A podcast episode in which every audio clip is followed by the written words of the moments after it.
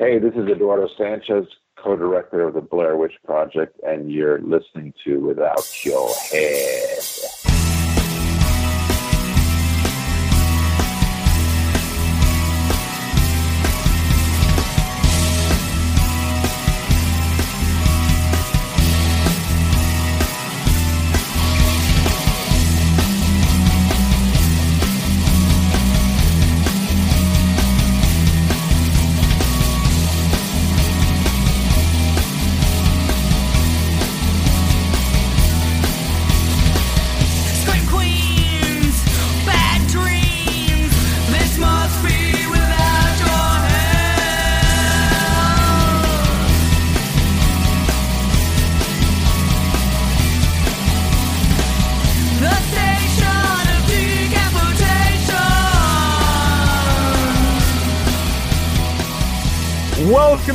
Station of decapitation without your head. I'm Nasty Neil, and I'm joined by Stephen Cognetti, writer director of Hell House LLC 3 Lake of Fire, now on Shudder. It's very cool to have you here. Hey, thanks for having me. Appreciate it. Yeah. So, can you give people an idea of what Hell House LLC 3 Lake of Fire is, if they have, if they're not aware yet? Um, it is the uh, third and final film of the uh, the Hell House story. Uh, I kind of see the whole Hell House LLC story as one movie. It's obviously spread out across three separate films, but in my head, it's always been one story. And in the third film is the third act of that story. Um, starting with the events of Hell House, the original when Hell House opened its doors in 2009, its Halloween haunted attraction, and culminating with the with the events that happened in 2018 with uh, Russell Wynn coming to the uh, Abaddon Hotel um, for uh, for to put on his uh, grand show, and that's how the uh, the story uh, ends that way. Yeah. Now, when you when you made the original movie, was your idea to eventually do three, or at least your hopes to do three? Yeah, it was my hopes. Well, it, it, it's tricky because the, the reason why I wanted to do more Hell House films was because the original story I wrote out for Hell House um, was was not a found footage film. It was a narrative. It's a traditional narrative film. So there's a lot more story elements that couldn't. Um, when I switched the format from traditional narrative to found footage, because I just thought it, it was just a better uh, angle to go for the film, I ended up losing a lot of the story elements that I wanted um, to have in the film. Uh, a lot of it had to do with uh, the history, Andrew Tully, and and things to come, uh, things that were going to come in the future. Uh, so I just, just I decided I just had to stick with the events of the Hell House team um, in the found footage one. So and just lost everything, all the backstory and everything else. Uh, but I always said like maybe I can explore that that all, all that backstory um, uh, if, you know if I ever get the chance to do the sequel. So it was like kind of yeah. So I guess you could say it was kind of like a hope I can I can make more Hell House films. Uh, so that's how it went. Yeah. Why did you decide to go with the found footage idea? Uh, it was well. There's there's two reasons. One is always, I mean, the, the biggest reason always is, is money. Um, it just you know you cut your budget in half if you do a found footage film because you cut your uh, uh, your shooting schedule in half. Uh, so and and so I was thinking like when I wrote the script, I'm like I don't think I have enough. Uh, I'll ever be able to pull together enough money to shoot this as a narrative. Um, and then I started exploring other ways. And then the, around the same time, I'd, I'd seen a few found footage movies that I loved that were more uh, mockumentary style, and one of them being Lake Mungo.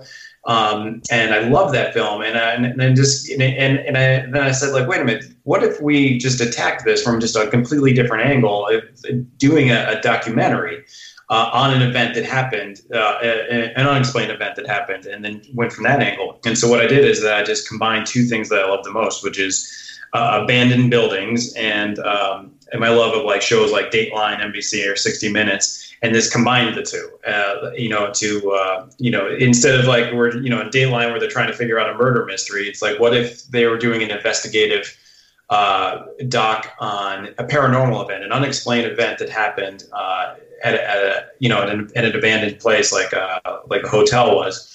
Uh, instead of that, so it, it just like evolved that way. Um, uh, over over time through different drafts of the script, and eventually settling on it being uh, a true found footage uh, documentary, mockumentary kind of film. Mm-hmm.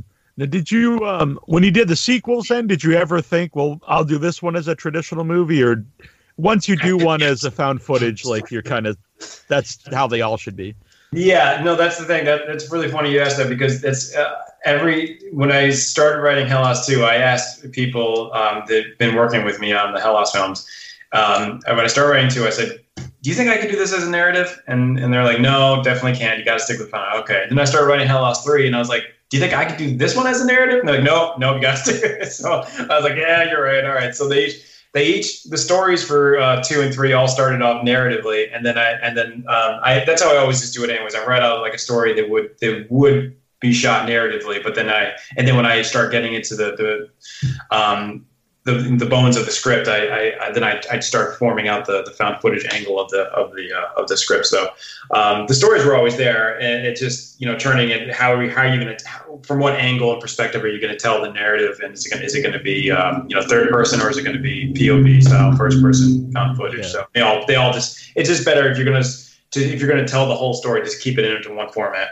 Yeah, yeah. And I've had people on before who will argue that like their movie is POV and not found footage, but I do think that just the found footage people understand what you what you mean when you say that. Yeah, I I don't. I've never seen a, a difference. I mean, there might be a difference, but to me, that's that's all the same terminology. Yeah, and I always thought that was a, a big problem with uh, Blair Witch Two, was it's you know it's a totally different than the first one. So even if it's even if it's a good movie, it's hard to uh, to accept it because you're used to the first movie. Right. Yeah, it's a good point.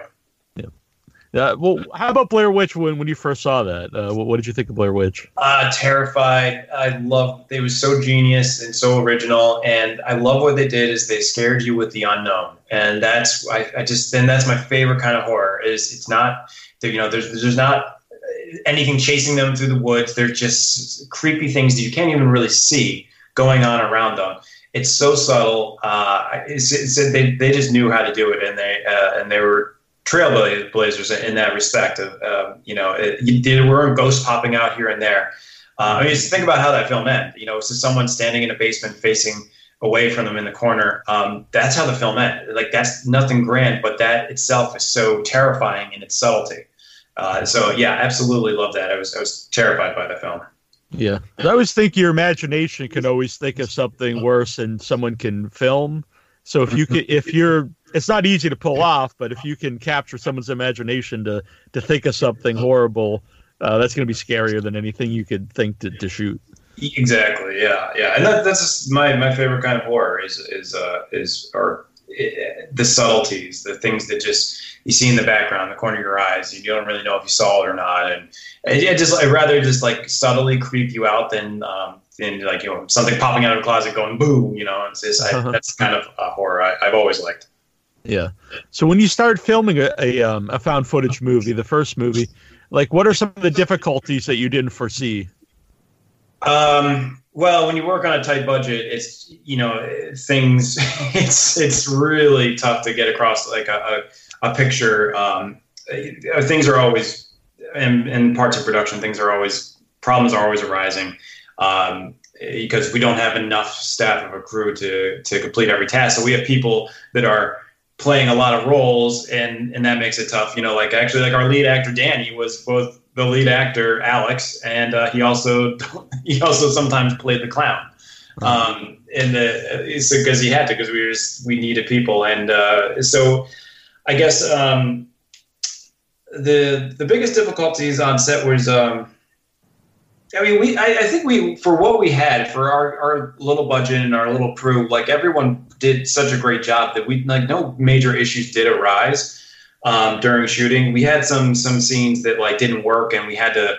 Uh, they were originally in the script, and we shot them. And like while we were filming them, I was just realizing like, no, this scare is garbage. It's not going to work. We have to come back and do it a different way.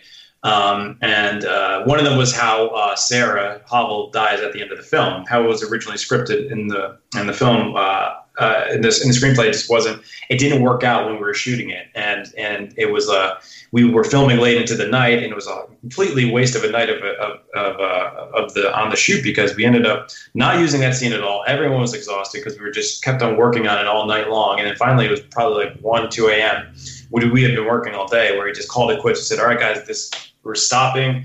We'll come back. We'll try to figure out this scene later, but right now, everyone, we just got to finish. You know, just get back to the hotels, and we'll and we'll try to figure it out. And uh, and, and it was it was so it was just uh, thing like little things like that where, but nothing technical. Um, the hardest, obviously, the hardest uh, scene to shoot was this, the the actual tour itself, where the bad, you know, everything happened and all the extras and the, getting, you know, lining up things with the fire department and the um, the ambulance and everything. Like logistics of setting all that up was probably the, the toughest aspect of filming, though. But um, but the thing is, we, we're still working with like like great people, dedicated people, good actors, good crew. Even though everyone was stretched thin, everyone just did a great job. So Yeah. yeah. So for the third one, uh, Lake of Fire, uh, Lake of Fire, House of Fire. I'm sorry. The um, no, the first it one is, it is Lake Fire. I'm like sorry. Yeah, yeah. I'll edit that, and I'll sound very smart. But uh, do you think you have to watch the first two to uh, to enjoy the third movie or to follow it? Yeah, I, I mean, that, and that, I think you, I think you do, and I think you should. I don't think, I don't think anybody should watch a movie with a three with the Roman numeral three in it, not having watched anything previous, like no matter what movie it is. Um, but uh, I, I kind of wrote it, you know, to be an accompaniment to everything that's happened, and so there's a lot of clues and characters and things. It's it's a whole uh, fun puzzle to kind of figure out and, and, and watch um, together with with everything that's happened. It, it really makes a lot more sense to watch it uh, one and two together. I would love to to you know try to make them as, as standalone as I can. I think you can watch them standalone and enjoy the scares and enjoy some of the moments and stuff like that. But to really enjoy the, the story, I think it's it's a lot better to you know have watched uh, the the prior films. Yeah, it's more satisfying too because you get you get some backstory from the first two movies, and the third Yeah. movie. Yeah, yeah. So uh, when you're writing Russell, the Russell Wynn uh, character, uh, how hard was that to to um, to cast for that character? Yeah, well, it was obviously the most important role, and it and I thought going in it was going to be very hard to cast, um, but it ended up not being that hard because uh, Gabriel just nailed it in his first audition, and and when we brought him in, we had a we had a very small. Um, group of um, Russells to bring in in our first day of auditions. I think we had probably about I don't know ten, and uh, I was really actually excited going into Gabriel's audition because I, I loved his reel. I, I, you know, I just loved his look. It was kind of always what I was thinking of, and so I was kind of hoping. I'm like, please work out, please work out. And he came in his audition, and he like he just had this aura about him that was so Russell. And I, I leaned over to uh, to um, uh, Matt, who's our associate producer, does a lot of casting with us. I leaned to Matt. I'm like, I think we got it. I think this is it. And it actually ended up being very easy in that way because Gabriel just nailed it. He did such a great job. Yeah, definitely. And, uh, why, why are we why are we creeped out by clowns? Uh, that's a good question. I actually don't think clowns themselves are that scary, and I think a lot of them uh, clowns, either in horror movies or just in regular day, I think are too over exaggerated to be scary. Like I like the, all the the the big eyes, the big nose, and all the colors. Um, I just find them um, very very silly. So I'm not terrified of them, but what so what I wanted to do for the Hell House clown is I wanted to simplify it and just and just keep it less is more. And I think the uh, and what I the, the way I've always uh, had it in my head was that the clown itself is very. It's just a very pale faced, dark eyed clown, and not overdoing any of the features. And I think that that's uh, makes it a little scary. At least for me, it makes it a little bit scarier than some of the clowns that are really overdone. You know, the big like uh, wigs and noses and all that stuff. So that I, I really wanted to, to simplify the clown, and I thought I think that made it made it uh, scary. But yeah, no, I mean, clowns have always been you know uh, a terrifying part of the horror genre, or just in general society. I don't know why, um, but uh, yeah, they, they, you're right, they have been. Yeah, yeah. It's very rare that a clown shows up in a movie and they're a good guy. Good, good thought. Yeah, no, it's definitely John McClane was a clown, not a uh, was a cop, not a clown. So yeah, you're right. No, never. Right. That would have been a really different movie if he would have been a clown. Yeah.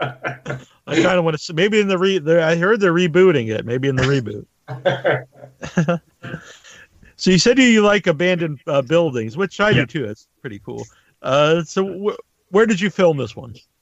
So that was that was the, the challenge. I knew the first thing when we locked the script uh, was the biggest challenge was going to be where do we shoot this, and um, uh, so I started looking. I was actually looking at abandoned uh, houses, uh, abandoned buildings, and like trying to reach out to owners, being like, "Hey, can we film there?" And it just wasn't going well. And I realized that was just a really stupid task to begin with because if any of I found like a great abandoned place to um, to shoot. It's it was just like, well, how do I even know if it's even safe to shoot it? Like, right. you know, yeah. and, then, and then we have to put so much work into making it um, a, a functioning haunted ha- a haunted Halloween uh, tour. So um, so then I just switched gears and I said I should find an actual functioning Halloween haunted house attraction that looks abandoned too, that it could could double as both.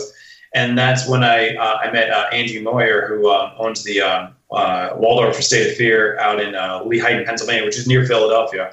Uh, it's about an hour outside, maybe an hour and a half outside of Philadelphia in Pennsylvania. Um, and I was living in New York City at the time, and I said like, hey, like I'm filming this movie. Do you mind if I like come out and take a look at your place, possibly shoot there? She was really um, interested and uh, very cool about me coming out and meeting her. I think this is, it was probably uh, in the dead of winter. I think they were out of season, um, and so I went there and uh, we met, and the place was perfect. It had it, it was a, it was an old hotel that she just turned into um, into her haunted attraction that, that just fit the script so well. And you can go through some of these rooms in her haunt. And I, I had the script with me, and I'm like, oh, we could do this this scare here. We can do this scene here, and we could like just had everything that the script called for, while also having that abandoned look. So I knew we had to we had challenges in the script to make the um, to make the sets look abandoned um, since Andrew Tully's cult um, uh, killed itself back in the 80s. So when Hell House comes upon it in 2009, it has to look abandoned ever since then. And then when Diane Graves, at the end of the film, she does the documentary, when she comes upon Hell House in 2014, five years after the event, it has to look abandoned past a Halloween attraction gone wrong five years after the fact. So it had to have all these different looks, and that and that place uh, was equipped to do all that, and it was, so it was just a perfect fit. And then just working with Angie, I mean, this is her stuff. She loves horror, she loves haunted attractions, and uh, the the character Alex is kind of her. Um, so it, it just worked out perfectly that way. Now, your crew that you work with, have you worked with them before? Like, how did you know them before you started doing the movie? Yeah, no, uh, the uh, well, the producer um, uh, Joe Bandelli, who's been working with me on Hell House one, two, and three, um, just uh, so uh, intimately involved in, in helping me make these films. Uh, we met making Hell House, so I just got hooked up with him, um, and so he has been working on them through all three. Um, but uh, mostly everyone I, I know that's uh, worked on all three films um, or two of the films or whatever I, I just met while making Hell House. There's no one, no one I've worked with uh, before except for the character um, Al, uh, Mac uh, of the original Hell House gang. Mac, the um, uh, was played by Adam Schneider. He and I had been friends for a while before Hell House, and then when I was making my first feature, obviously. Um, one of the few uh, friends I have that's an actor. I wanted I wanted him to be in it, and uh, and so he's the only person I, I've known before House. But everyone else I've met in the process of making the films. Mm-hmm. So th- this specific one, you know, it's uh, it's on Shudder. It says exclusively for Shudder. So did you make uh, did you make this movie for Shudder? Like, how does that work? Uh, no, actually, I don't um, have any control over that. So uh, it's uh, I'm, you know, we, we would love. To, obviously, I think uh, any uh, indie uh, film would love to be paired with, with Shudder, though. But um, we make our films, and uh, for Hell House, uh, at least, we've been uh, partnered up with Terror Films, which is a distribution company for the film. Yeah. Uh, and so they um, take. It's really up to them what they're going to do with the film. If they're going to, um, they're going to, you know, uh, give it to Shudder as an exclusive. Or are they just going to do iTunes or Prime or both and all that? So um, I, I don't make these films uh, with any thought about where, where, how it's going to be played. I, I, I make them and and just hoping it's you know seen by as many people as can be. So. Sure. sure yeah. When when you when you put out the first one, did it do festivals or anything, or did you just release it? Yeah, we did. Uh, no, we we did. Uh, um, uh, we did uh, two festivals. One one was um, uh, the Telluride Horror Fest. Um, so I went to that in person, and um, and that was back in uh, twenty. Uh, I think it was 2015, uh, the fall of 2015. Uh, yeah, that's when it was. Fall of 2015. It was at the Telluride Horror Show, and that's the first time anyone had seen uh, seen it. And I was there in person, and it was just a great experience. That that festival is so much fun because you're just in this awesome town of Telluride, right? You know, down in Colorado, and and you're you just it's just a weekend of watching awesome horror films in like these great theaters and stuff. So I had a ton of fun doing that, and it was a surprise. Like the the um, you know nobody had known about Hell House or, or you know knew anything about it. So and but a lot of people. Uh, I think a lot of people just liked the premise when they were reading the, the program. A lot of people showed up for the screening, and so the screening had a good, um, a really good audience. That was, it was, and so that you know, any indie filmmaker just bringing a film to a festival, just you know, just that just means a lot. Just when people come out to see uh, your film, so that was a great experience. A lot of people did come out. They they liked it. It was a positive reaction. Um, so that, that was just a fun weekend. Yeah, yeah. I know you were on um, Nicholas Vince's uh, Chattering show talking about when the first movie came out. Yeah, yeah, and great guy. I love, love that. Love that guy. Yeah, yeah. Who will be on the show tonight as well? So Oh, okay. yeah, he's a good dude. Yeah, Yeah. he doesn't do the show anymore, unfortunately. No. No. Mm. No, I just uh, I just follow I just follow his life and his his doings on uh, through Facebook and social media. And it's just he's just great, hilarious guy. Yeah. So, um, were you always a horror movie fan? Always a horror movie fan, um, and but never really considered making horror movies. Uh, uh, when I was in film school and everything like that, I was writing different kinds of scripts and working on different kinds of uh, stuff. Um, but always loved the genre, love a good horror film because horror is like it's so different than any other film. It's just you know you get such a uh, the feeling of terror is something that's so real, and like when you get that from a movie, it's just it's just great. So I. I, I love a good horror film. I love a good scare. I love being scared, and so I always watched it. Uh, never thought about making it um, until uh, right around the time you know when I started writing Hell House, which was around 2012, um, and we shot it in 2014. That was my first. Hell House was out, the first thing I've ever written, uh, a, a horror wise. Mm-hmm. It's interesting because I when I put up your coming on and I put up you know the trailer. Uh, some Yeah. people who are hardened horror fans in, in our Facebook group, uh, they and they, they didn't want to say it like, but I have to admit that the, your movies make me jump. They said uh, the first one had a scene that legit made me jump. Yeah, From uh, Tomas and uh, Tony says, uh, "I love these movies. They get me every single time I watch them." Oh, that's great. Yeah, no, I think if some, if anyone's talking about uh, something that made them jump in the first film, they're, u- I know they're always usually talking about the girl in Paul's bedroom uh, when he wakes up in the middle of the night. That's usually what when people re- uh, ask, uh, tell me about uh, what they liked about Hell House. That's the, that's the scene they reference the most. The girl in Paul's bedroom. That when he wakes up in the middle of the night, sitting um, there. That and and I love shooting scenes like that. That scene was just a lot of fun to shoot, and and I just yeah, and, and people, and I'm just happy people are reacted well to those scares. Um, Yeah. Like this, you know, I like I make these movies. I don't know if it's scary. I just know what scares me, so I I make, I make these scares, and and and it's just been really good to to know that there's other people that appreciate those kind of scares, like the very subtle things, um, and and so that and that's so that's been great to know. Yeah. What were some of the movies that uh, you watched that made you want to become a movie maker?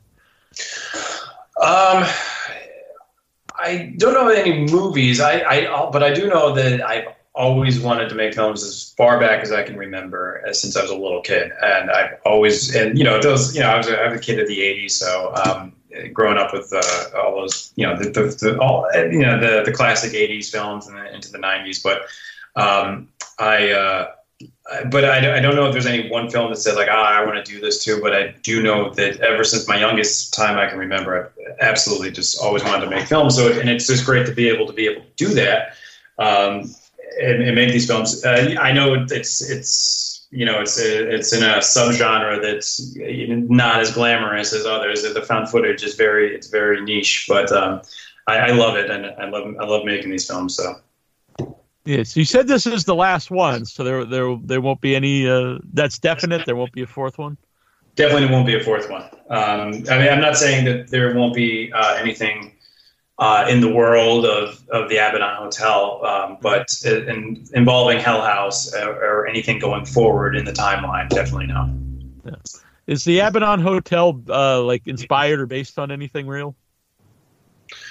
Uh, no, no, I did. Um, I did get the idea for the. Uh, so in the fir- in the first film, the the YouTube video where the, the, the tour goer caught the entire events in the beginning of the film on, on camera and uploaded to, to YouTube. Um, and they were fleeing, and everyone was trying to get out of the hotel.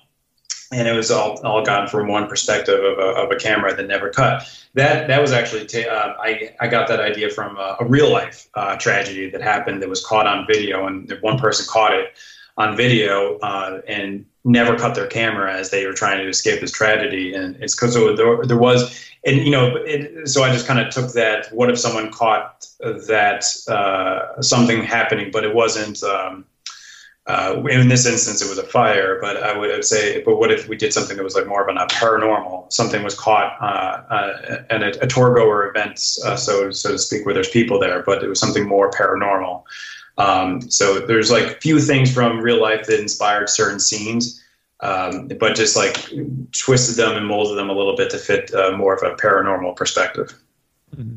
I saw on your IMDb page that uh, you did some shorts before doing the feature. Uh, how, how, besides just being longer, I guess, like how does that prepare you to uh, to make a feature film?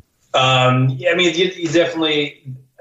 I would say just making films, even if, no matter how small they are, um, how short they are, is the best way to learn how to um, to be ready to make uh, features and to actually make a make a movie. Uh, so I, you know, you, you, can go to film school. Obviously, I did, and you, you know, you learn all the terminology, you learn everything about cameras and all, um, you know, what to do. But there's no experience. There's no there's no experience like actually just making a movie, um, even if the movie's three minutes long. And that's the best way to to get you equipped uh, to start making features. And then once you're more confident, you know what needs to be done on a on uh, on a day on a uh, on a shoot um, you know, then you can, I think then you can definitely go into a feature uh, more confidently. So it's just really good to start off with short films. Uh, I, I, definitely recommend that to anybody. You know, even if you have zero budget and your movies and your short film's going to be a minute long, do it. it. It will just help you so much.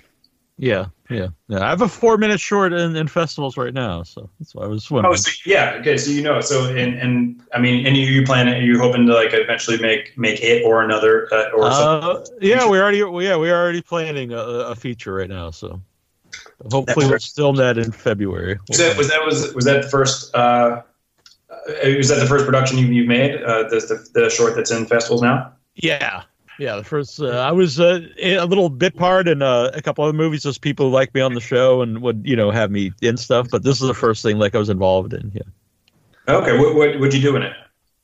Um, in this one, it's um, well, it's a very weird thing to explain because I it's a documentary in quotes, but it's more of a mockumentary when you actually watch it, and it's based on uh, I lost my belly button in a surgery, and so so it's both. There, it's, there's no script. It's all the dialogues ad libbed. Okay. And, uh, and so I'm the main. I guess I'm the actor in it too.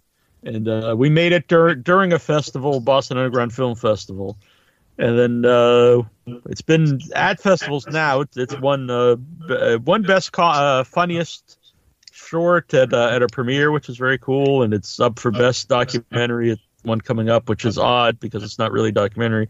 But uh, I don't know. It's it was it's a fun experience. Oh, well, congrats! That sounds like it's doing well. Yeah, yeah, it's, uh, yeah, and it's misspelled very often, but um, but it, it, does have an odd name, I guess. Umbilicus Desideros. I, I can't blame him too much. Right. Although you did you think if you're a film festival you would spell uh, the name of your movies correctly? Definitely got to get that right if you're a film festival. right, right. So when you started doing uh, horror movies, um, you originally said you were going to do other stuff. W- would you like to do other, uh, other types of movies now, or are you a horror guy now? Uh, yeah, I'm a horror guy now. I mean, like I, I, uh, I, I started off writing comedy. I, I think uh, I, I love doing comedy. I love making like those, the short films I made were all comedy films, and you know, it, it's always fun to to work with comedic actors and have and have laughs on on set. And uh, but uh, I, I, just uh, since I wrote Hell House, I just love this style too, and it's uh, it, has been having so much fun writing horror.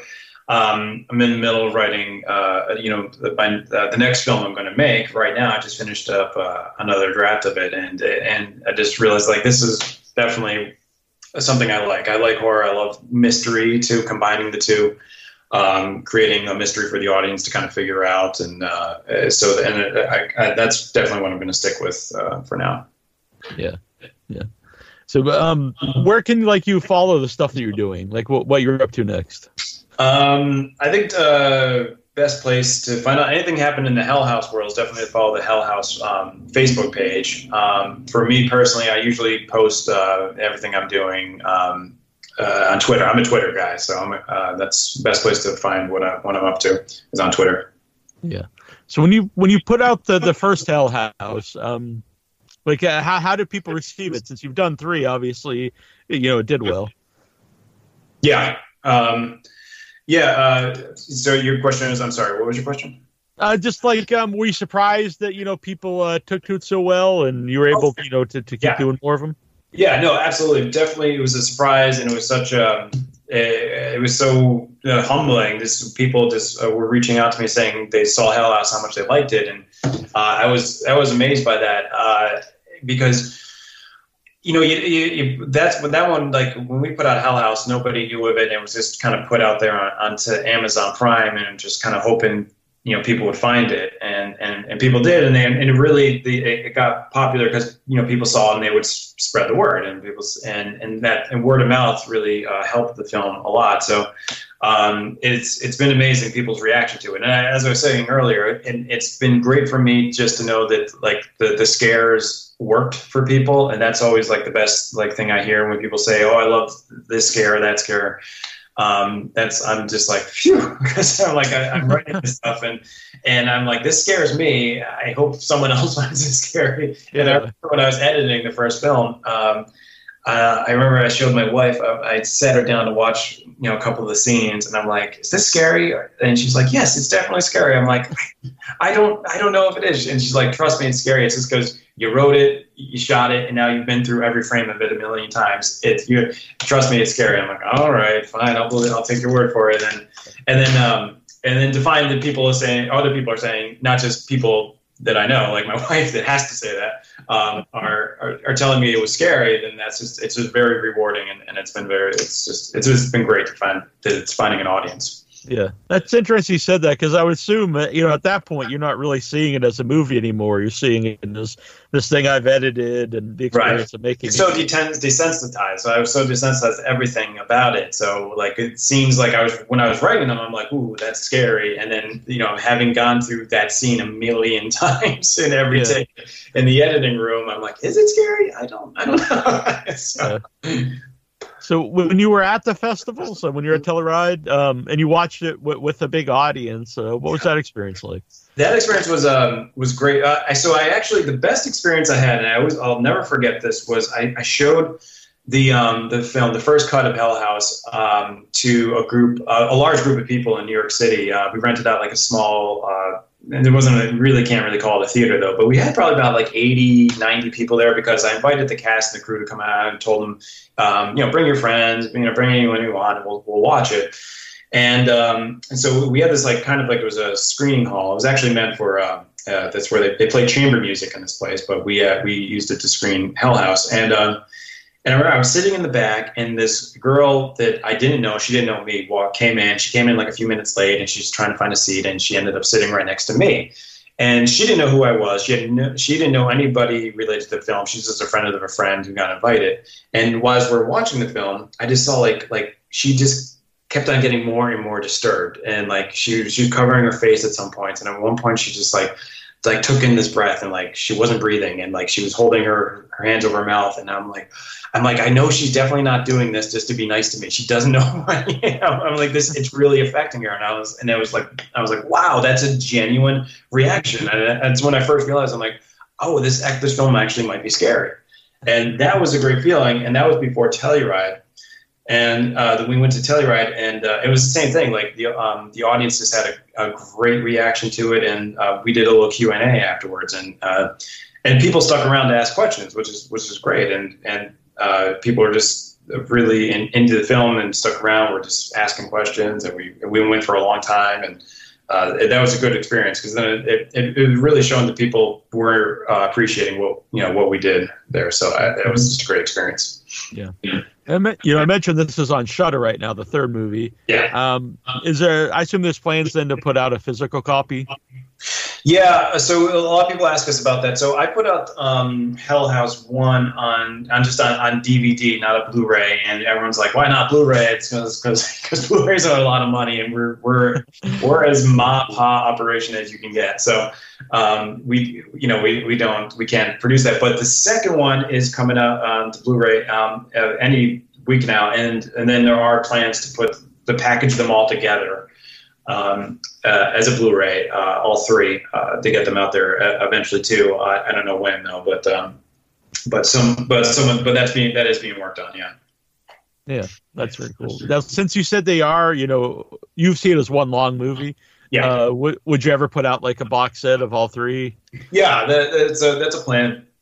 I would like to actually, um, you know, I do put out a box set of all three movies, um, and uh, something I've been kicking around and talking to a few people about is like, what if we, you know, put the, you know, put it out as one movie, like really edit all three together into one movie, um, and it's something I would like to do down the road. Uh, it, I mean, it's it's not as easy as it sounds because it's it takes a, the films have to been be remixed and everything like that, and and that that's that's a process. It costs money and everything like that, but um, but uh, that's something I definitely we definitely been thinking about is actually putting it together as one big movie and and and uh, you know releasing that somewhere on I don't know Prime or something. I don't know. Yeah, that'd be cool. Yeah.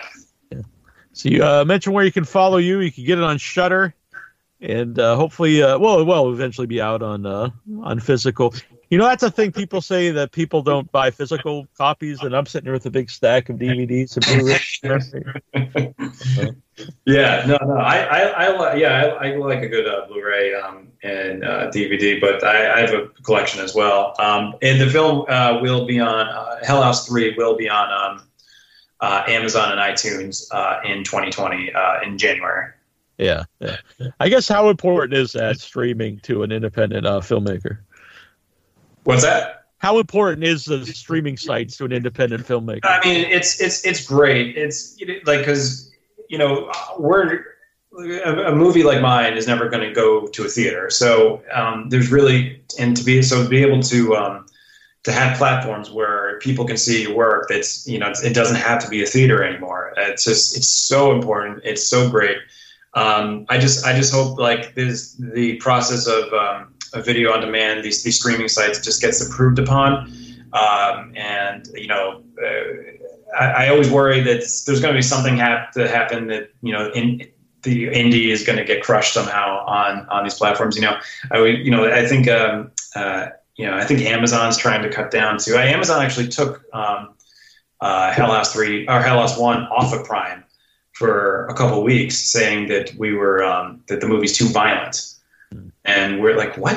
like, it's not, we're in the, like, and so, but they eventually put it back though. But it's just like, uh, I'm like, I have a guarded reservation. I'm like, I love these platforms. It's a great place for indie film. Um, and I hope it stays that way, but you know, you, you never know. so, Yeah, yeah. I mean, obviously, I have a lot of uh, independent uh, directors on the show, and uh, over the last couple years, there's been issues like that with Amazon for for a lot of them. Yeah, Amazon's a worry because you know it's it's it's obviously one of the biggest platforms, and you know, it's like the bigger they get, the you know the more of a of a uh, you know like a, a bully they can be, you know, towards towards the uh, the the non-studio films.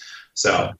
Uh, but I mean that's and that's fine. That's you know that's that's Amazon though. I we're a genre film, so we've just been loving going to a genre platform like uh, Shudder.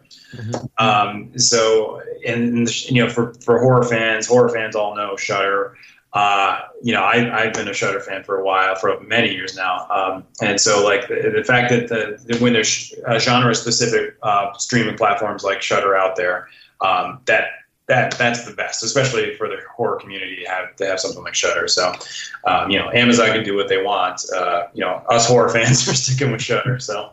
Yeah, yeah, I, I love Shudder. You know, not just because they set up uh, interviews here, but uh, yes, I was uh, been a fan of it for a long time too, and Yeah. really, it's worth it just if you watch Joe Bob. But uh, but yeah, there's all kinds of cool stuff up there. Right, yeah, Joe Bob, and then um, uh, you know I'm, I'm really excited for what they got coming out in September, October. Obviously, Creepshow. So Yeah. uh, Yeah, I got to see the first episode, and it's great. And Creepshow's one of my favorite movies. I have the old VHS clamshell over here on my on my shelf. awesome. Yeah, it's the first movie say, my mom bought me. Crazy, you, you like it? Oh yeah, I loved it. It was great, and I was Yeah. a little. It was weird because I was both looking forward to it because I love Creepshow, but I was also worried because I love Creepshow. I was like, Yeah. I hope they don't, you know, mess it up. But Hey, well, that's good. It's you being a, a genuine Creepshow fan, and you liked it. That's that's good to know. I have I read I read some uh, early reviews that uh, people are, are, are loving it, so that that's good. That's good to know. Uh, and yeah, Shudder's is, is just great for that. It's a great place, especially right when you're in the, the thick of the haunt season. You know, where September, October are the best months, and uh, so it's just great to um, have Shudder uh, right now. Just all this great stuff that they're doing, and putting out. So we're happy to be a part of that. So. yeah, and uh, well, one last thing here, since we are coming up to October, uh, what are your plans for Halloween? Uh, I got I got two small kids, so I never have any other plans but be, putting them to bed and then going to bed myself. So, but um, we we always just try to you know you know watch and my wife and I put the kids to bed. and Always try to get in a few scary movies here and there when we can. But you know, it's, it's very it's very unpredictable what what happens in our house. all right, all right. Uh, uh, are they old enough to trick or treat yet? Uh, not yet. They're like right on the bubble, so yeah, Okay. we might um, we might take uh, my one son out, but it might he's like yeah, maybe a little too young, or we'll see though. But um, uh, I we are planning on. I know the weekend of October 26th. Um, I'm planning on going to the Abaddon Hotel. Their uh, their Halloween tour is uh, is the, the Halloween tour that happens at the the Abaddon Hotel um, is uh, is in season uh, in October. And so, if, if you, if anybody who listens is uh, in the in the drivable area, it's actually an awesome tour to go see. And you see a lot of the sets from Hell House because they, they keep it that for their their Halloween tour. They keep a lot of the sets for Hell House um, as as is, and the Hell House clown is on it, and uh, they have a haunted hayride and everything. So I, I love going down there, and uh, I'm, I'm I'm actually going down there to scout for something else, but I'm also going to go take their tour um, you know, it's that's it's just an awesome experience to be in, you know, October and do something so Halloweenish, which is like a haunted hayride tour and a haunted house tour, and and so I, that's definitely something I'm doing. I know I'm going to be there that weekend. Oh, very cool. That sounds that sounds very exciting. Yeah, it is. It's a lot of fun. They do a great job there. Yeah, cool. Well, I appreciate you coming on, and I hope people check out Hell House LLC three Lake of Fire. Watch all three of them. Yeah, thanks, thanks, Neil. Really appreciate it. Thanks. From ancient terrors to the search for modern day conspiracies, The Tomb of Nick Cage is the new sound in horror rock. Uncover the mystery of old world horror for the new world order on iTunes, Amazon, and more. Ripley, we should have listened. Sitting here on a lie. Bywell and Utani. Now we're gonna die. The Tomb of Nick Cage. They're coming night. Mostly, they're coming night. Mostly,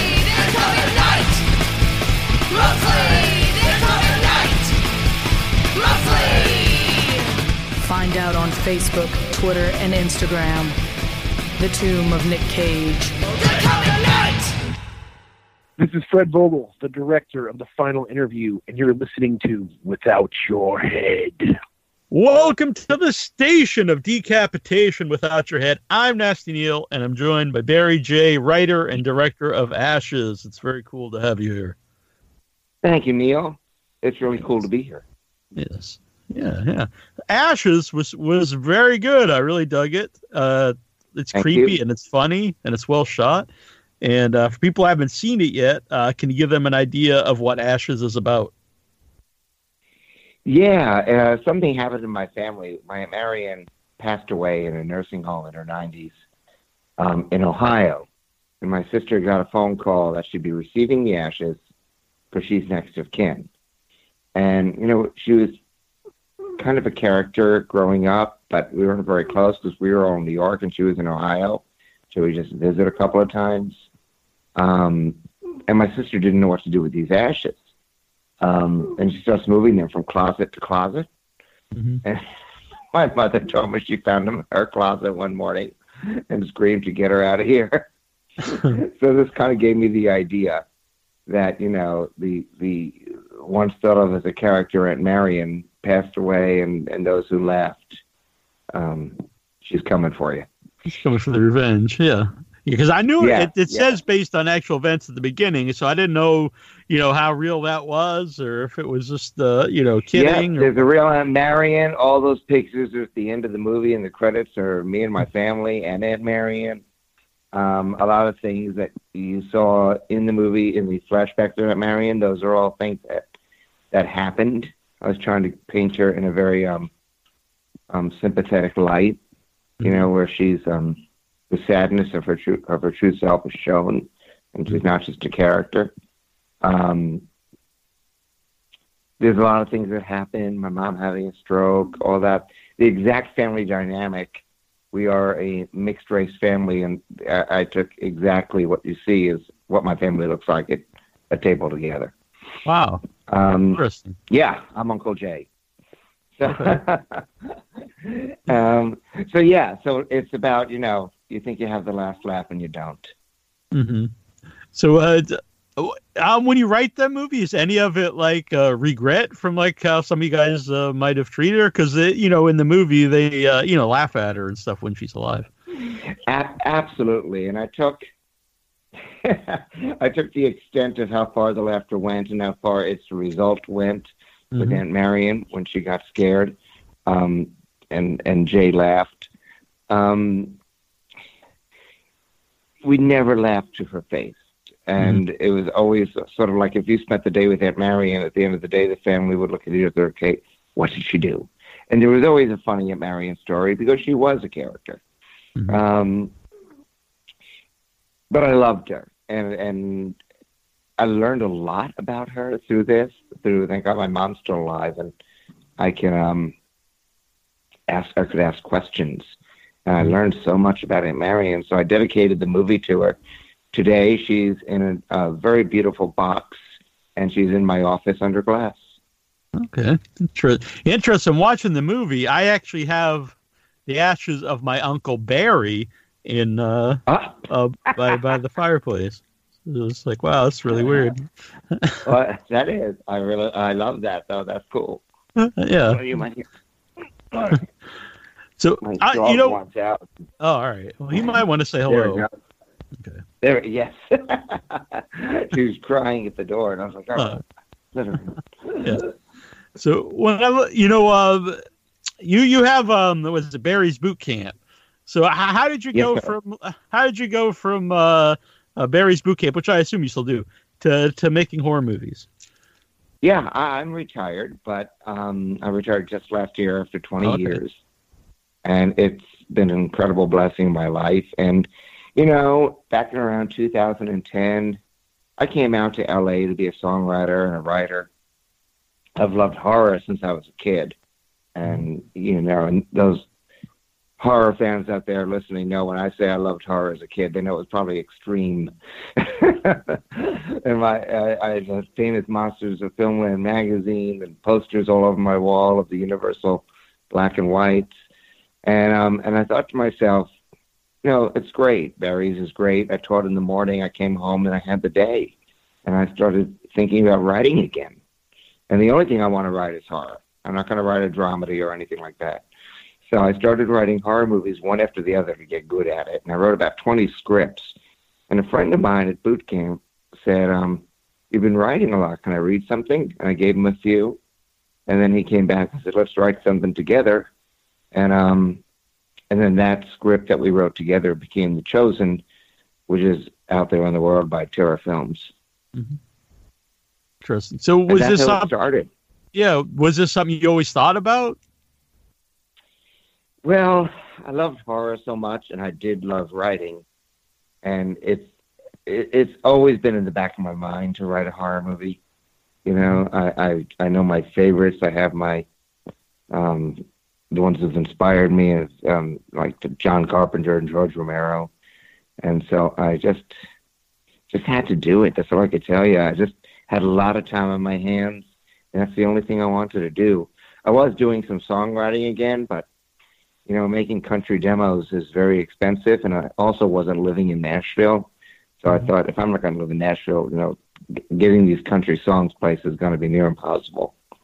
Yeah. Um, and when I started writing scripts, it was like a year later when Ben and I wrote The Chosen, and sold it. So you tend to gravitate w- towards what's actually kind of working. So I stopped the country songwriting. And I kept going with the um, the horror scripts.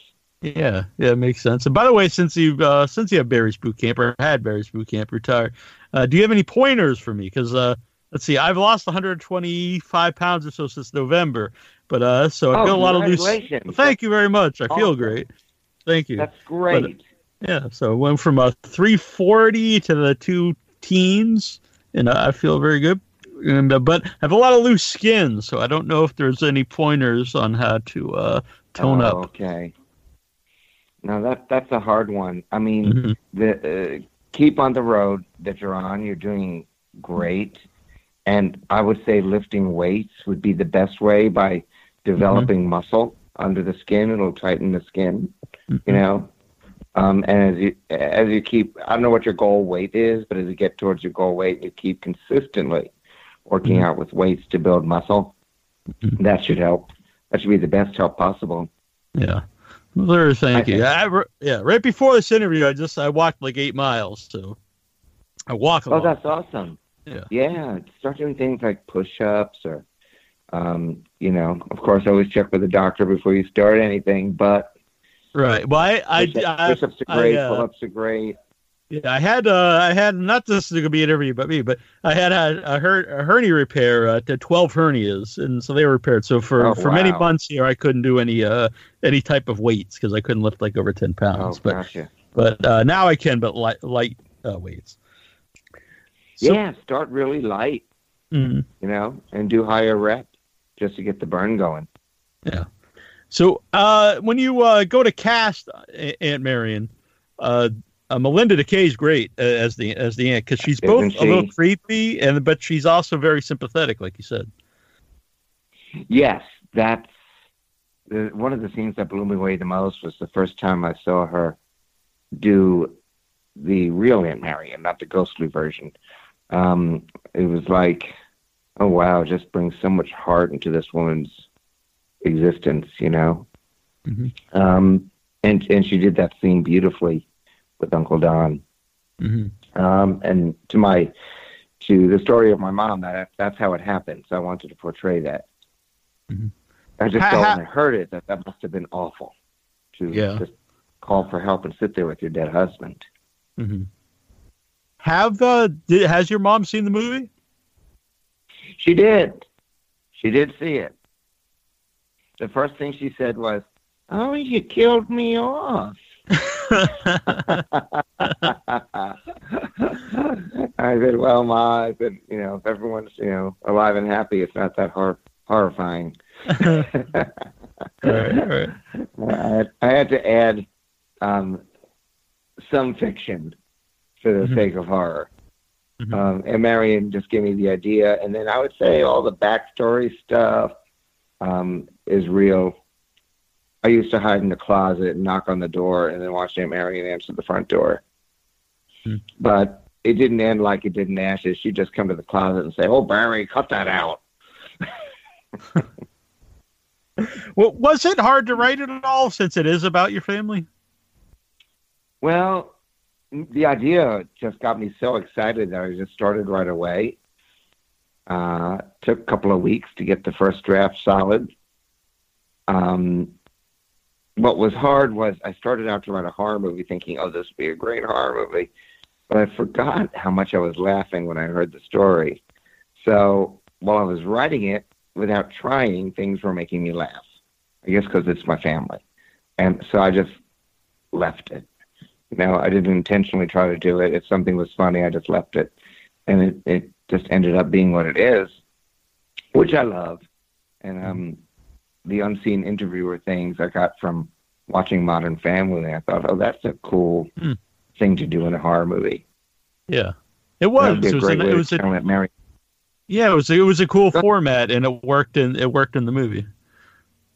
Oh, thank you. That was a good way to get to know Aunt Marion, too, through those stories sitting on the couch. hmm And uh, how about a, a Ouija board? Have you ever? Did you guys use a Ouija board at all? All right, so I had a Ouija board. When I was a kid, Parker Brothers had a Ouija board. Yeah, We had to call it a spirit board because I guess Ouija board is yeah, it's own right. Yeah. Yes. Um, but yeah, we had one in the house, and as much as I love horror, that is the one thing that's always kind of creeped me out is Ouija boards. Mm-hmm. And I have both Ouija boards from Ashes in pizza boxes in my garage. Yes, there uh, they'll stay. Yeah. So did do you have any? Have you? Uh, you so they say you said they weirded you out, but did you? Do you have any experiences with them when you were a kid? Did you ever use them? We, I did use them, and it used to freak me out because you know your friends would swear they were not moving it, Yeah. and I was like, "Look, y'all, you're going to go home, and I'm going to go up to my room and sleep with the Wolfman and Dracula and everyone looking down on me from posters." it's Uh-huh. scary. Yeah. Yeah, it's weird. I never like believed that kind of thing, and I used one for the first time. I guess it was about five years ago, in a local cemetery with my uh, with my friend Annabelle, and Good it really setting. did move. Yeah, and it uh, what what made me think more about it was we got answers, but they were very mundane. And I would think like if you were gonna make stuff up, even like unintentionally, it would be like something really spooky, as opposed to like, you know, it was like a, a dead teacher. who Dude, wasn't Yeah. anything you know that interesting, but which made it more interesting to me. Um, I do find them fascinating, and I, I'm not one to say they don't work. Um, I don't know when I used mine with my friends if it was really moving or not. but for some reason, it's sort of like the Exorcist movie, something about the possession of a little girl. Uh, It's just always been really um, something freaks me out about it. Clowns, I'm fine. mhm. Yeah. okay. That's Clowns, I have a Chucky doll in my room. uh-huh. so yeah, something just about the spiritual, you Mhm. know, because it's Yeah. a devil possession or a Ouija board just kind of creeps me out. Yeah, yeah. The the one we used was also Parker Brothers. It was uh, Parker Brothers glow. Yeah, one that glue in the dark. So it was very uh very Okay. silly, but it but it did work.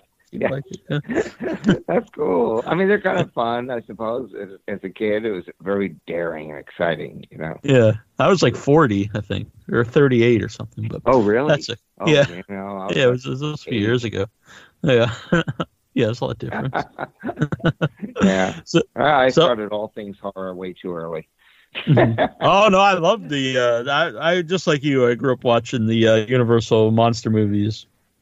Yes. That, they were the best thing on TV for me. I looked for them every week. Yeah, because it, it's different then because they would just come on, uh, and you know now you could go and watch them anywhere. They pro- they're probably streaming everywhere, and you can readily buy the DVDs and Blu-rays. But uh, then you'd like have to, you know, they'd come on TV. I remember recording them all on VHS tapes. Yes. Oh God, that was great. Yeah. I'm imagining on the VHS. I used to sit in front with um, a cassette recorder in front of the TV to get favorite scenes or singers or something like that, and, and everyone in the room had to shh recording. Yeah, but it was it was a fun time. It Mhm. was um, good stuff back then. VHS and oh yeah. all of it.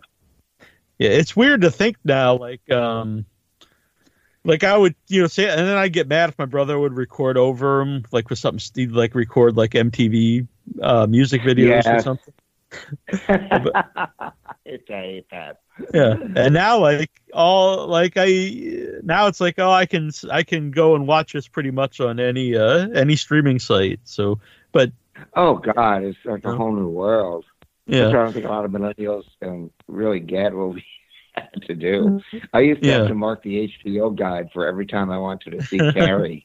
Right. When it was on. yeah, it's another yeah before DVRs and on demand, and I think Oh, do you think you uh I think you appreciated stuff more though at that time. Yes, because I mean, I mean, I remember when cable started, it was just HBO, and we had the HBO box that had buttons for all the regular channels and HBO. And I would just sift through that thing, and if there was the movie I wanted was at 2 a.m., I had to like set my alarm and get up and go Right. watch it. Huh. Yeah, Yeah. you really had to work for it. I think you did appreciate it more.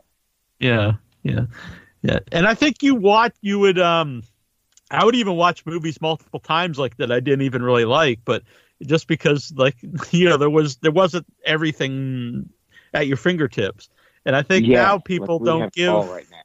Yeah, and I don't think people give movies like a second chance as much now. Like if you don't like it right away, you can move on to something else. from. Oh, so much you could choose from. Mm-hmm. I mean, there's so many apps and platforms and streaming services, and you know, I can keep myself entertained on my phone with videos for half an hour. So you know, as an independent uh, movie maker, then like I guess it's easier to to actually make something than it has been in the past, but uh, I assume that would be harder than to get people to notice it. Yeah, I think it's it's sort of both those things. For a while, it was great to be an indie filmmaker because you could just get something out there and it would get seen. Now there's so much content um, that it's easy to get lost, you know. And you know, you just hope all the good ones float to the top, but you know they don't always. You know, I'll search for a while and find something I've never heard of, and I'll be like wa- watching it, going, "This is great." Yeah. and then you know, go figure, it didn't didn't find its way. Mhm. But what is good is that and I always look at the positive is that we have a place to get our our stuff, our content shown and seen, and and it's all part of moving forward. You know, if this a movie does okay, you know, independently on streaming, maybe the next one will do better, and then that one will cause more audience to the first one. You know. Mhm. So I think all you can do is make the movie you want to make and get it out there, and streaming is a great way to get it out there. You know, I was uh, yeah, of course, right. And Yeah. uh, I guess a good art, uh, poster art. Uh, used to be you'd go to the, the art. the video store and see you know the cool uh, uh, videos to rent. But now it's it's kind of the same idea. You see something neat, you know, on Redbox or wherever, you, and you say, "Hey, that catches my eye. I'm going to check that out." Um, yeah, and interviews help. I mean, honestly, it's Mm-hmm. like I said, there's so much content and easy to get lost. Every time somebody places a trailer, does an interview, any a review, anything like that, it just helps the movie be seen. You know, so Mhm. people hear of it. You know, I do as a horror fan, I depend on all these horror blogs and everything like that for my Yeah. for my information. Mhm. You know, so I know what's new and I know I should check out. Yeah. Yeah, honestly, doing this show, um, I get a lot of screeners, and uh, a lot of them aren't particularly good. But so, so when something is like uh, that I do enjoy, it's fun to to go and tell everyone, "Hey, check this out. This one's you know really good." Yeah, I couldn't agree with you more. I I love finding really good horror, and I love sharing it with all my horror friends. Mhm. It's it's good to spread the word because that's how I hear stuff too. Though in the heard of somebody will tell me you've got. Just the other day, a friend told me feast. You've got to see Yes. feast, and I've never Yeah. heard, never heard of it, but now it's on my list. Yeah, Feast is great. Uh, the the whole trilogy Really? is good. The second and third movie are are just they're batshit crazy, but uh, but I enjoy Really? all of them. Yeah, the, but the second and third are really out there. The first one is it's pretty out there too, but uh, the the two after that are very bizarre. I can't wait to see it. It's um, Yeah. trailer looks great. Maybe that'll be tonight's horror movie before bed. Yeah, it's very good. yeah, and I've had John um, John Gulager on the show who made who made the Feast movies. He's a very Really? very, very entertaining guy. I'll say that. Nice. Mm. Well, now, uh, now I'm even more stoked to see it. Yeah, yeah, I My would- friend yeah. told I me think about it. I trust his opinion too. He's, he's, he's got good taste in horror.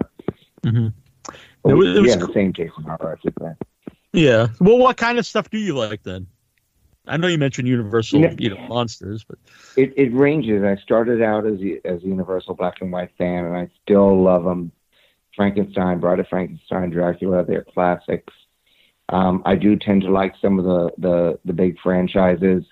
Mhm. Texas Chainsaw Massacre remake with Jessica Biel terrified me. I love Friday the Thirteenth. I love Nightmare on Elm Street. Halloween is my all-time favorite. Night of the Living Dead is my second. Um, I could write a paper on each of them. yeah, And I love Poltergeist, The Shining, Psycho. I mean, it's all over the map. Um, the iconic stuff, you know. I do like a lot of the smaller stuff too, uh, but I just tend to be drawn towards the Insidiouses of the world. Yeah. I love Insidious one. hmm It was The uh, Conjuring. I thought The Conjuring was a modern day classic. yeah that that I think that will go down as you know like you said a modern day classic. And, you know, twenty years people look back as you know that was a big horror Oh, movie yeah. of this this generation. Oh, 20 minutes into that movie, I said, "This is so far perfect. This, this is a great film." Yeah. And Spawn like you know not only the sequels but all like the spin-offs. There's like a whole oh, Conjuring universe. I actually had fun at Annabelle. Um, the last one, Come Home, Homecoming. Yeah. Uh, I just, I thought it was kind of if you kind of sat back and said this is sort of a Goosebumps movie, Mhm. um, you could just enjoy it. Yeah, yeah, it was uh, yeah with the werewolf and but yeah, I could definitely Uh-huh. see uh, like a goosebumps kind of Yeah. vibe from there. Yeah, If you get Annabelle back, all the others will go back too. And, and of course, it's up to teenagers to do it. It was just so Goosebumps to me. Mhm. Um, but on that level, I loved it. Just had a good time. I mean, they had every horror trope in the world in that movie. yeah. I just kind of sat back and enjoyed it. Like, what's next? Mhm. So uh, I was uh, happy to see Maria Olsen uh, pop up in Ashes as Gail. Uh, I've had her on the show a So few times. Yeah, and she's a really Yeah. great uh, actor. So Gail was some somebody that I had to kind of create. She was in my aunt's obituary as her special friend. Um, I did not know what that meant. I was very curious. I had no one to ask. Mhm. And my mother just said, "Oh, she was your your aunt's friend." And um, they they used to go take um bus trips together to Columbus. I'm like, oh, okay. So I just sort of took. That's all I had on this Gail, Mhm. um, and I just kind of expanded her. So she was a mysterious um, component to me in the story of Aunt Marion. Mhm. Uh, how about the the house itself? Uh, like, who, whose house did you uh, film that in? You know, that's actually um, that's a good question. It's in Valley Village. I, I rented it off a location site and became friends with the owners of the house. And she, one of them, the husband and wife, nice couple. She has um, recently passed Oh, um, unfortunate. from cancer. Yeah, it's terrible. Um, actually, you know, sent an email to him asking, "How is Lorraine?" And he wrote back, going, "We lost her last night." And I was like, "Oh God." And she was so wonderful to have on set, and it was great to get to know her. Um, they were both just a lovely British couple, and it's um, like I said, right here in Valley Village. And my family was from New York, and I wanted to shoot out here in LA, and they're in Vegas now, but the houses out here sort of didn't have a Vegas look. Mhm. So I just kind of tapped Bakersfield as, you know, kind of a general California city and um and the house that I found I thought looked like the kind of house I wanted it to look like. It had all the right bedrooms. Um, it had that living room that I loved for the unseen interviews. Mhm. And um it just worked and it felt like a California Bakersfield type house to me. So well, there you go.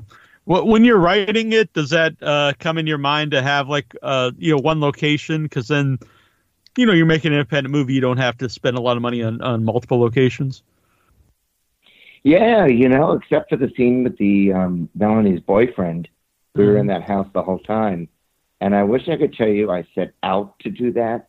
I didn't. I just kind of built it off my family and realized that they're all there's always somebody in the house at some point, and Marion would be haunting them in the house. It just I was halfway through realizing I don't think I had gone out of the house. Yeah. and, and then it became a thing. I was like, let me see if I can stay in the house. Darn it, that one scene. And, But uh, it's that, yeah, and it's shot very well. Uh, like who who is your cinematographer? You're welcome. Jay Lee, um, he's respons- man responsible for Primal Rage and Zombie Strippers. All right, Primal Rage. That that's the Bigfoot movie. Yes. Yeah, I was a big fan of that movie. I had the director on and uh, one of the, uh, Marshall. Uh, I forget the guy's name, but uh, one of the actors. That's that's. I think that's the best Bigfoot movie. It's a great Bigfoot movie, and oh my God, the makeup in that movie Yeah, it's amazing. insane. Um, but yeah, Jay Lee's a great cinematographer. He's also a writer and director. Um, and he did cinematography for both my films, um, Ashes and the upcoming Killer Therapy. And he's so talented. I mean, he just paints with light. And he used to say, just tell me what you want and we'll figure out how to get it done. I was like, wow. So, yeah, so nothing was too daring. And he was very creative, like the Evil Dead rush, uh, rushes that we called them. Mhm. It was a fun, fun film to shoot, fun set to be on. Um, and it was fun to have all that kind of like light color stuff with Aunt Marion. Yeah, yeah, and really good ma- uh, makeup in the movie too. When uh, you know things start to go crazy near the end. Laura Liefring and Sue Sinclair, Laura Sue, they are incredible to work with. They are so talented. They kind of asked me for photos of what I thought, you know, Aunt Marion at her, you know, Ellen turning into Aunt Marion at her worst would look like. Mhm. And they came back to me with that look, and I was like, wow. they just blew me away. Yeah, I Yeah. just love, especially there's a lot of great makeup throughout, like the nails, but there's um that look that Ellen has at the very end for that last scene is just so grotesque. I loved it. hmm Elizabeth Keener played it so well too. Oh, definitely. Yeah, yeah. The cast very good. W- was it a hard movie to cast since you're you know basing it on uh, your real family? No, you know what? I can, you know, Elizabeth, I just love, and when I, I, I just thought she would be great as my sister, and um, my the executive producer Carl Rumba had a client, Jeremy. He, he's when he read the description for the husband, so I think I got your guy. Um, my friend is Casey, who I knew when I was writing it could be Chip. Mhm. Uh, the the makeup head of makeup, Laura Liefring, um, her roommate, um, played Ronnie.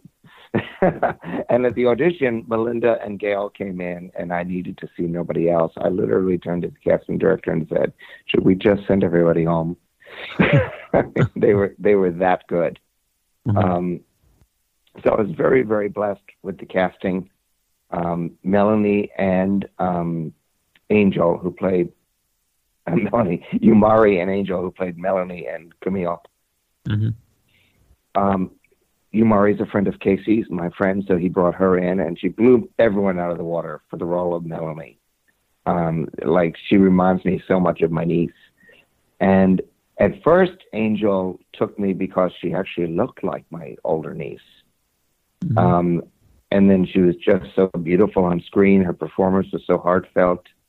And I was just like, wow, you know what? You are my niece. you just remind me so much of her. So Yeah. I, I just went for it. So I got really lucky at casting, really lucky with the executive producer knowing, and really lucky with friends. So Mhm. it, it Now- came together beautifully. Yeah. Besides your mom, have uh, other family members seen it? Oh, my sister, um, Mhm. the one who plays Ellen. Um, she liked it a lot. She understands that we had to make up a lot of stuff Sure. um, for for the sake of horror. Especially, I should say, my brother-in-law is anything but a druggie. He's not a druggie, and he's okay. devoted to my sister. he's never run off or anything like that. Uh-huh. Um, but she um she thought it was really scary. Mhm. I was like, really? And I was like, not that I don't think there are scary moments, but for me, it's lighter horror. You know, Mhm. um, unlike Killer Therapy coming up, which is nothing light about it. And um, but she said no, she was she was really scared watching it in the dark. I was oh, okay, well that's good. yeah. yeah. There, I mean- there's a yeah. I'm not gonna spoil the movie because the, the, the scenes uh, you guys put it out there, and I'm not someone who's really disturbed by anything because I've been watching movies since I was like six, whatever.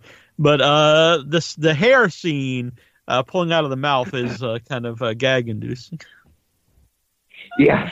that scene was uh, that was a one take scene Mm. um, because of all the, the exploding ashes and all that. We're like, Yeah. okay, we got one really good shot at this. or it's going to take all day um, to clean it up and start again. Mm. So um, that was a really fun one. And so I will tell you this, Elizabeth, we're going to set up the shot so she didn't have to have the hair in her mouth. And she was like, "Oh no, no, no, no." She goes, "I'll put it in my mouth and I'll pull it out, and that way it's real, and you can get it from every angle." And uh-huh. I was like, "Wow, okay, you are devoted." I wasn't going to say no. So Yeah. yeah. that hair was really coming out of her mouth. Well, it's a good thing that it was one take, though. It's probably not something you'd want to do multiple times. You know, we had like three different cameras set up, and it was one of those. All right, everybody, this is it. um, yeah, the, the cleanup for that shot with ashes just went everywhere. Mm-hmm. Um, it just couldn't do it again. Yeah. just didn't have the time and the schedule. hmm So, uh, what's the reception been uh, like for the movie so far? So uh, after day one, I stopped reading reviews uh-huh. because I was on the roller coaster ride of those who love it, those Sure. who don't, those who love it. Those. Uh-huh. It's like, okay, you know what? Just put it out there. so I guess it's good. I've I've gotten some interviews and some whatnot, and hmm um, there's there's been some compliments towards the scares and the comedy and hmm the directing, if I may, without sounding egotistical, and and you know, and the performances, and you know, hmm so you know, it's it's the movie I wanted to make, and I put it out there. So I figured there's got to be some people with my kind of taste who want to see this movie. Yeah, I enjoyed it a lot, honestly. Not just because you're here, I dug it. And uh, I have Oh, noticed on you. the. You're very welcome. I have noticed on the internet, if someone doesn't like a movie, it's never like, well, this could have been better, or I didn't. It's not that great, or whatever. It's like, it's always like the worst thing they've ever seen. and Oh God, they've, yes. they've wasted like their life watching it. It's like, well, you know, there's levels of not liking something. You know, Yeah, I mean, I get not liking a movie. You just kind of just say it wasn't for me. you know? right? but you're right. People just really bash and everything. So I don't know. If you believe the good, you have to believe the bad, and vice versa. So hmm you know, it's made. I'm not changing anything about it. So it's there for those who want to see it, and I hope more like it than don't. Yeah. So, uh, Killer Therapy, which you mentioned a few times, I'm looking on IMDb, and it has uh, has a pretty uh, amazing cast. A lot of uh, horror icons Yeah. in it. Yeah, I was a kid in the candy store. I really was. I mean, I had to stop myself sometimes and go, PJ Soles, movie with Adrienne King and Thom Mathews. and I was like, okay, breathe. because they they are just that big to me. I became a fan of Tom at Return of the Living Dead. Of course, Friday the Thirteenth, the original, was one of my all-time favorites. Mhm. Um, and so are Carrie and Halloween. Halloween is my actual favorite movie of all time. Mhm. So to have PJ and, and Tom and Adrienne grace my film. And by the way, I think they are incredibly um, underused. to be honest, I was, you know, uh, Tom credits me for bringing him back. He has a contracting company, and he, he thought he said I thought it was over. I didn't think I was going to act anymore. And we met through a mutual friend, and I brought him in to Never Hike Alone to do his cameo as Tommy Mhm. and you know, staying friends with him, I sent him the killer therapy script, and he wrote back a big yes, and it was game on. So I, I'm just honored and thrilled. They all turned in incredible performances. The cast is fantastic. Uh, Michael, who is introducing Michael Kalicki as Brian, the very troubled young boy, and Jonathan Tyser as him even younger. Um, are, are like amazing, amazing to watch. So yeah, I'm excited about it. Yeah, very cool. And uh, uh, Tom, Tom does more like uh, I do agree. He's also he's very underutilized. He's a very good actor, and uh, for a while he didn't do a, yeah. he didn't do a lot of interviews. But I had him on the sh- he does more now. But the first time I had him on the show, I've had him on a couple times. Um, he did the show because we were Farmville uh, friends on Facebook, and uh, and Oh, that's wow. very embarrassing probably to say, but we were we played Farmville No, together. all. Right. Why not? You do you. right, right. But no, he's very cool. He's a very cool guy. He's such a nice guy, Definitely. and and So- he, he plays a an asshole dad in this one, and he really brings he brings his A game. hmm And I, I see Elizabeth uh, Keener is in this one. Um, so is she like your good luck Yeah. charm? She's absolutely my good luck charm. I love Elizabeth. So Elizabeth and I were neighbors for ten years, and when Ben and I finished The Chosen, we um, asked Elizabeth to play the mom. I did, Mhm. and and um and she agreed. She also agreed for a very very low amount for a very very low budget movie. Um, but she was just awesome because she was a friend and a neighbor. So then when I did Ashes, of course, you know, still friends with her, even though we're not neighbors anymore. Mhm. Um, I ran to her and she read it and she was like, Oh my God, I want to do this. And and then of course, Killer Therapy, it was just sort of like she says, What are you working on? I said, Here, this would be your role. so as long as I as I do um do movies, I would love there to always be Elizabeth on set somewhere. hmm We actually Oh. just wrote something together. Oh, really? That's Um, cool. Yeah, we wrote the outline for a very with um our, our mutual friend um Baz. Um, me, him, and um, Elizabeth wrote an outline for a I don't know if I'd call it horror, but it's suspense thriller, and it's really cool. I'm actually working on the the rough draft um, today. hmm Oh, interesting. So, uh, what is Killer Therapy about? If uh, if you can talk about it. Oh, sure. Um, Brian is a very troubled young young boy, and he's a biter. Um, and he is bullied. and His father is very hard on him and angry. Then they adopt a young girl named Aubrey, who he thinks is there to be the normal child, and and and he's going to be pushed to the side. So he gets very resentful. Well, he grows up with a lot of therapy thrust upon him um, and then when he becomes a young man, he snaps and he decides to go and hunt down and kill all the therapists he blames for messing up his mind and his life, not excluding his adopted sister, who he's never accepted. So it's it's really a, a study of is evil just born, or if you're an abusive parent, if you're bullied at school, if you know you're you have a bad therapist, if Mhm. there's any kind of um, it's very dark. It deals with sexual molestation of a kid, and, and can somebody be pushed into being an evil being, or are they just born that way? Mhm. So it's sort of a a study to see how a child could grow up and being pushed his whole life into becoming the killer he, he became. It's interesting because you mentioned Halloween being your uh, your favorite mo- uh, horror movie, and that's kind of like the question between the, the original Halloween and the Rob Zombie uh, remake because the original one is uh, Michael Myers is born evil, and then the Rob Zombie one Yep. is more uh, you know made evil. Yes, yes, and this one sort of examines what is it. It's, Mhm. it's sort of continuing the debate, Yeah. and and that's of course always crossed my mind. I actually love the Rob Zombie version of Halloween. I think he's an incredible director. I love the way his movies look. Um, but there was something about the original Halloween where it's just like there's this kid who just one day snaps and never says a word again. Mhm. And there's something truly evil about that. And clearly he was born that way. Yeah. Yeah.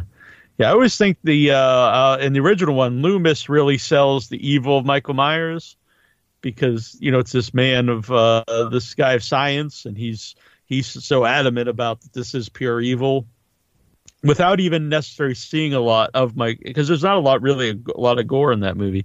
It's all a lot of it is through uh, is through what uh, Loomis is talking about.